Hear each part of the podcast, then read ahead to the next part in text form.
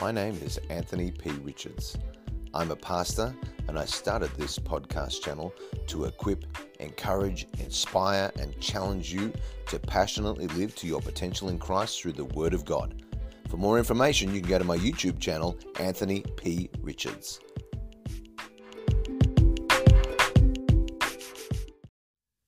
Welcome to another day as we journey through the Word of God, continuing our journey through the book of Matthew, chapter 18, and we're going to be continuing with verse 21 today. Then Peter came to him and said, Lord, how often shall my brother sin against me and I forgive him? Up to seven times? Uh, based on what Jesus had just talked about unity and agreement, he was hoping to sound extremely loving by suggesting forgiving a repentant brother up to seven times, when three times was actually the acceptable limit taught by most Jewish rabbis at the time.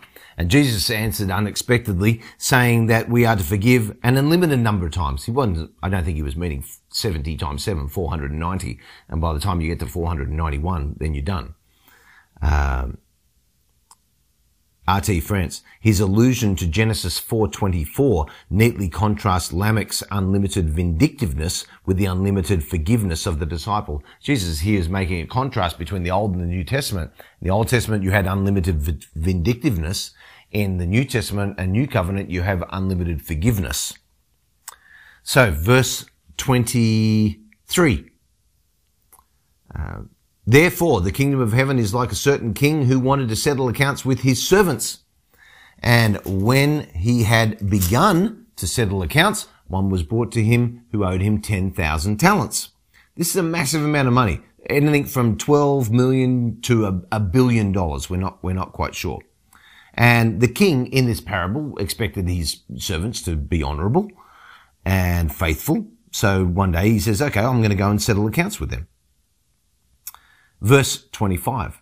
But as he was not able to pay, this is the one that had owned 10,000 talents because it's a massive number, amount of money. It's a massive number. As he was not able to pay, his master commanded that he be sold with his wife and children and all that he had and that payment be made. And the servant therefore fell down before him saying, Master, have patience with me and I will pay you all. And then the master of that servant was moved with compassion, released him and forgave him the debt. Uh, of course the man couldn't pay. It was an amount of money that it was never going to be able to repay. So the, the master says, listen, we've got to sell him and his family and it's not going to satisfy the debt, but you know, it'll bring some measure of justice. And so he pleads with him and he says, have patience with me and, and I'll pay you all, which actually made no sense because there was no way that he could have ever paid it ever. It was never going to happen. As if all he needed were patience. No, he needed a lot more than patience. And I would imagine the disciples, as they were listening to Jesus tell this story, laughing at that line because they would realize that there was no way he could repay 10,000 talents. The master of the servant is moved with compassion, releases him and forgives him the debt, shows him something that was prompted by compassion, forgiving a debt that basically could never be repaid. This is Jesus painting a picture for us of understanding that the debt that we owed could never be repaid. Never. So what happens to this forgiven servant as we move on in the story? But that servant went out and found one of his fellow servants who owed him a hundred denarii. And he laid hands on him and took him by the throat saying, pay me what you owe. So his fellow servant fell down at his feet, begged him, saying, Have patience with me, and I will pay you all. And he would not, but went and threw him into prison till he should pay the debt. Uh, this servant, who has just been forgiven, the unforgivable, or the unpayable debt, I should say, goes and finds somebody who owes him an amount that is the equivalent of about 100 days' wages, 100 denarii. It wasn't an insignificant amount, but it was nothing compared to what the, this guy had just been forgiven, what he owed. It was, it was 0.006% of what he was forgiven. Uh, and he takes him by the throat. He literally starts to choke him to death. Uh, Interestingly, Spurgeon says about that, the debt was very, very small, but the claim was urged with intense ferocity. Our little claims against our fellow men are, are too apt to be pressed upon them with unsparing severity.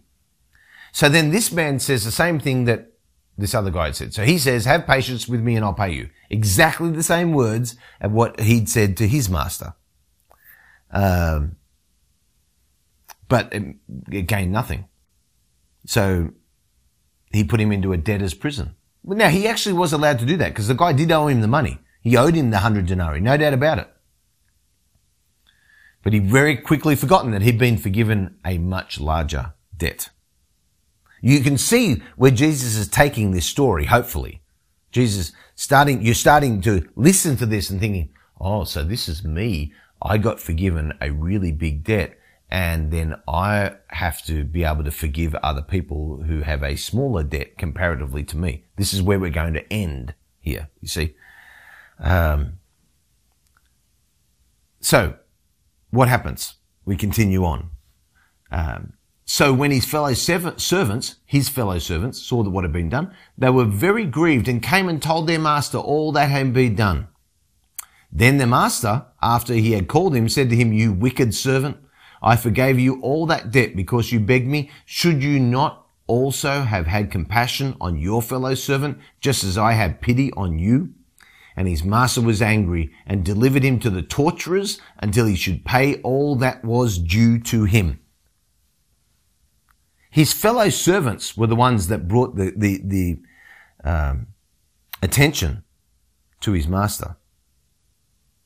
He couldn't see the evil in his own actions. Spurgeon said this, others could see the evil of his conduct, but he could not. Sometimes we are painfully and to our embarrassment blind to our own sinful and fleshly conduct. So the master says, you wicked servant. He was angry because it was wrong for this man who had just been forgiven so much to not be so forgiving. So, what does he give the first servant? What he, he gives him what he deserved. Justice instead of mercy. Which is what we all deserve. People say, well, I deserve this and I deserve, I deserve happiness and I deserve. No, if you want to talk about what you deserve, it's death. The wages of sin is death and the gift of God is eternal life in Christ Jesus. If we want to talk about what we've earned, we've earned death. So, what do we get? Mercy is what we get. Verse 35. So my heavenly Father also will do to you if each of you from his heart does not forgive his brother his trespasses. The principle is very clear. God has forgiven such a great debt that any debt that's owed to us is absolutely insignificant in comparison.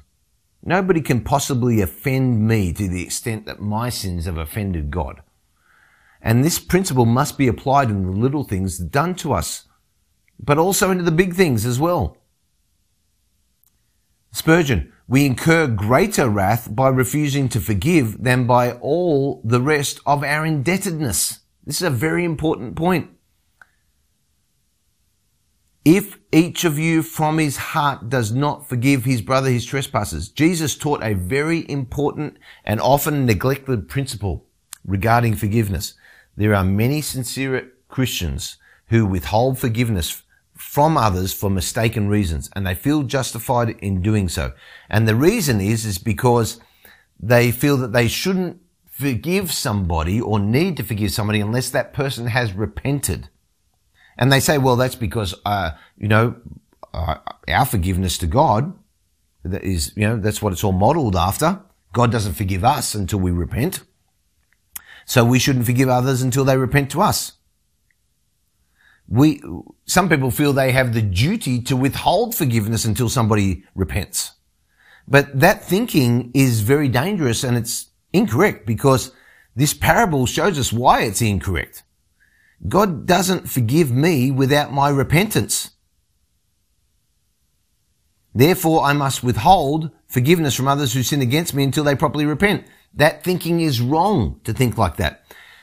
Why? Because I don't stand in the same place as God. God has never needed to ask for forgiveness. I've never, I've never said, God, I forgive you for what you've done. I always stand as the one who's been forgiven. I'm the one who needs continual forgiveness. So for, therefore, I should forgive more quickly than God because I don't stand in the same position as God. I shouldn't be slow to forgive. I have a greater obligation to forgive than even God does. So, since we have been forgiven so much, we have no right to withhold forgiveness from other people. We are the debtor forgiven on almost infinite debt. So are we going to hold on to the small debts that others owe us? See, if anyone had the right to withhold forgiveness, it's God. And he forgives more freely and more completely than anyone we know. What possible right do we have to hold on to our unforgiveness? Now, it's also important to understand when we talk about this topic that there's a distinction that can be made between forgiveness and reconciliation. True reconciliation of a relationship can only take place when both parties are agreeable to it. And that requires and may require repentance on one or both of the parties in the conflict. But, but forgiveness can be one-sided. You can forgive somebody without them even saying, I'm sorry. Forgiveness doesn't necessarily stop somebody from having to suffer the consequences or, or the practical consequences of their sin. Uh, David Guzik says this, a homeowner may personally forgive the man who robbed his house, yet it is still appropriate for the robber to be arrested and put in jail. On a personal level, forgiveness is required. On a civil and societal level, the man should be punished by the magistrates. Romans 13. But the principle clearly stands. This, this parable was given to make us more forgiving, not less forgiving. Jesus was not trying to restrict the forgiveness of his disciples. Mercy is a part of our relationship with God and it's also a relationship, part of our relationship with other people. You can't be shown mercy by God. What is being shown by mercy by God? Being shown mercy is the withholding of punishment that is due to you and I. That's being shown mercy. So you can't receive mercy without giving mercy to others. In other words, if somebody's done something to you and it's, you know, what they have done was wrong and they deserve to be punished. Luke 6, therefore be merciful just as your father also is merciful. We have a requirement as disciplined followers of Jesus Christ to show mercy to others. And it can't be just from our words. It has to be from our heart. Can't just be bad words with a bad attitude. Okay, I forgive you. Right, God, you're happy now? No. Otherwise, we still remain under the same condemnation. And Jesus said something very strong. So my heavenly Father also will do to you if each of you from his heart does not forgive his brother his trespasses. Uh, unforgiveness is not the unforgivable sin. But forgiveness is the evidence of being forgiven. I, I think if, if somebody is habitually unforgiving to other people and can never forgive anybody, then I'd have to say that that person's heart has maybe never been touched by the love of Jesus.